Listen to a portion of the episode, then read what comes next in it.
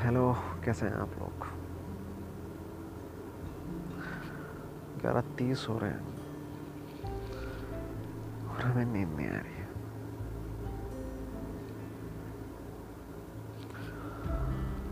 खुला मौसम है, तारे अच्छे हैं। शायद कई वर्षों बाद इस खुले आसमान को देखा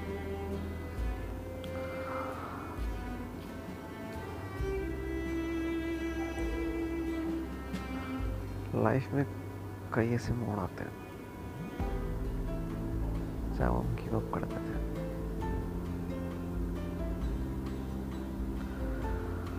पता है, लाइफ जीना इतना आसान नहीं लोग कहते हैं, प्रैक्टिकली कर कर देखो। आसान होगा।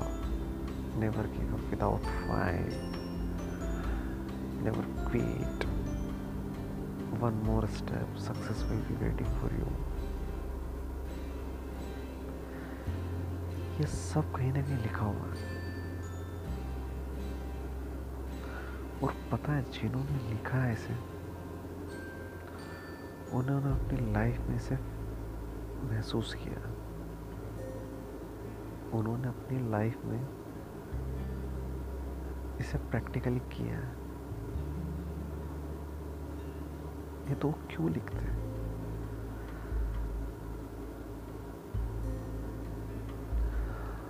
देर इज़ स्टोरी कि एक आदमी रहता है। और वो अपना करियर माइनिंग में स्टार्ट करता है। वो सोचता है कि वो माइनिंग करेगा। तो वो कई मिनरल और रिसोर्सेज डिस्कवर करता है और वो एक एरिया सिलेक्ट करता है जहाँ पर गोल्ड होने की पॉसिबिलिटी होती है। और वो गोल्ड माइनिंग वहाँ से स्टार्ट करता है। वो अपने रिश्तेदारों से पैसा ऐसा इकट्ठे करके माइनिंग की मशीनें ले लेता है। और एक कंस्ट्रक्शन साइट पर जाकर जहाँ पर माइनिंग होती है, उसने वहाँ का एक लैंड परचेज कर लिया था कि मैं यहाँ अपना माइनिंग करूँगा गवर्नमेंट से, और माइनिंग स्टार्ट कर देता है। इसी चाहत में उसे गोल्ड मिलेगा, और वो अमीर बन जाएगा। वो एक महीने तक माइनिंग करता है, उसके वर्कर्स को पैसा देता है वो दूसरे महीने माइनिंग करता है वर्कर्स को पैसा देता पर कोई रिज़ल्ट नहीं आता। रिज़ल्ट उसे सिर्फ़ गोल्ड का चाहिए था। दूसरे मिलते हैं, कई मिनरल्स रिसोर्सेस वहाँ से निकलते हैं और उसे गोल्ड चाहिए था। देन फाइनली थर्ड मंथ वो माइनिंग करता है, उसे कुछ नहीं मिलता।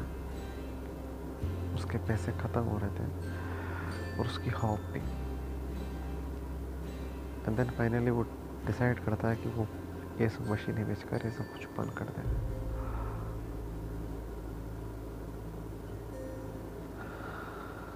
वो उन मशीनों को भंगार के भाव पर बेच देता।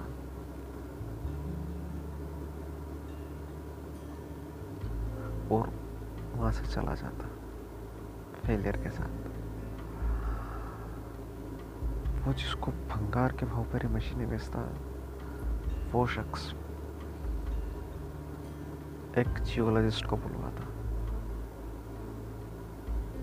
उसे कहता कि यहाँ पर रिसर्च करो। मैं तुम्हें कुछ पैसे दूँगा और मुझे पता करो कि यहाँ पर गोल्ड कितनी खुदाई पर मिल जाएगा। पता हो जियोलॉजिस्ट ने क्या कहा? सिर्फ़ एक इंच और खुदने पर यहाँ से गोल्ड निकल सकता।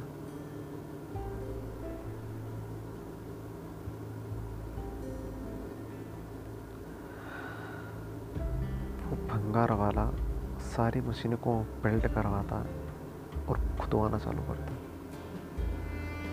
और उससे एक इंच पे खुदने पर इतना गोल्ड मिलता है कि वो पूरे माइनिंग एरिया को खरीद सकता था। जिस वक्त वो इंसान गिव अप करके गया, उसी वक्त दूसरे इंसान ने वहाँ शुरू किया अब कोई लोग कहते हैं, बेचारे की टेस्ट नहीं ऐसी है, बेचारे की किस्मत ऐसी है। जब उसने सोच रखा था कि वो गोल्ड यहाँ से निकाल करेगा तो फिर उसने गिव अप क्यों किया?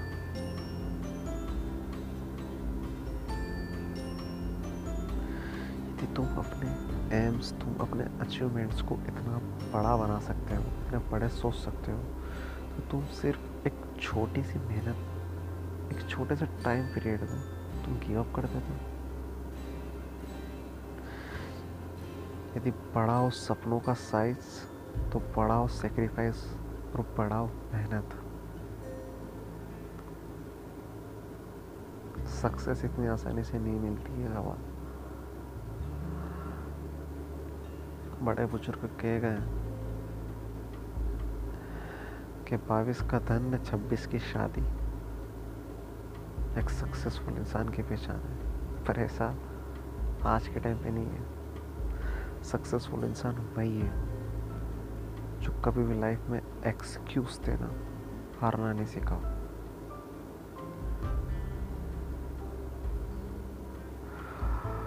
आगे कंटिन्यू करता हूँ। वही शख्स जो कोल्ड माइंड को छोड़ कर गया था। वो एक पॉलिसी एजेंट के तौर पर काम करना शुरू करा। और जब उसने वो न्यूज़ पढ़ी उसी के माइनिंग एरिया पर एक इंच की खुदाई पर कोल्ड निकला। तब उसे अपनी फेलियर का सबसे बड़ा एहसास हुआ। और तब उसने सोचा कि आज मैं जो काम कर रहा हूँ, उसको पूरी मेहनत से, पूरी लगन से, उसको पूरा एनालाइज करके, उसको पूरा सीख कर, जब तक मैं इसमें पिकाचू में बना नहीं लेता, तब तक मैं छोड़ूँगा नहीं। उसने एक साल के अंदर उस काम को पूरी तरीके से एनालाइज कर कर जहाँ वो रहता था, जिस एरिया में, जिस कंपनी में वो काम करता था, उस कंपनी में उसने सबसे ज़्यादा लोगों को अपनी पॉलिसियाँ बेची। और उसने अपने गोल्ड माइन से जितना कलेक्ट कर सकता उससे दो गुना उसने कलेक्ट करा। क्यों? क्योंकि उसने अपनी फेलियर से सीखा।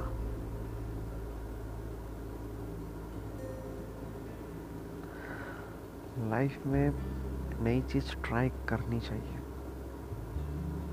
बट तब जब हमारे पास कुछ ऑप्शंस ख़त्म हो जाते हैं।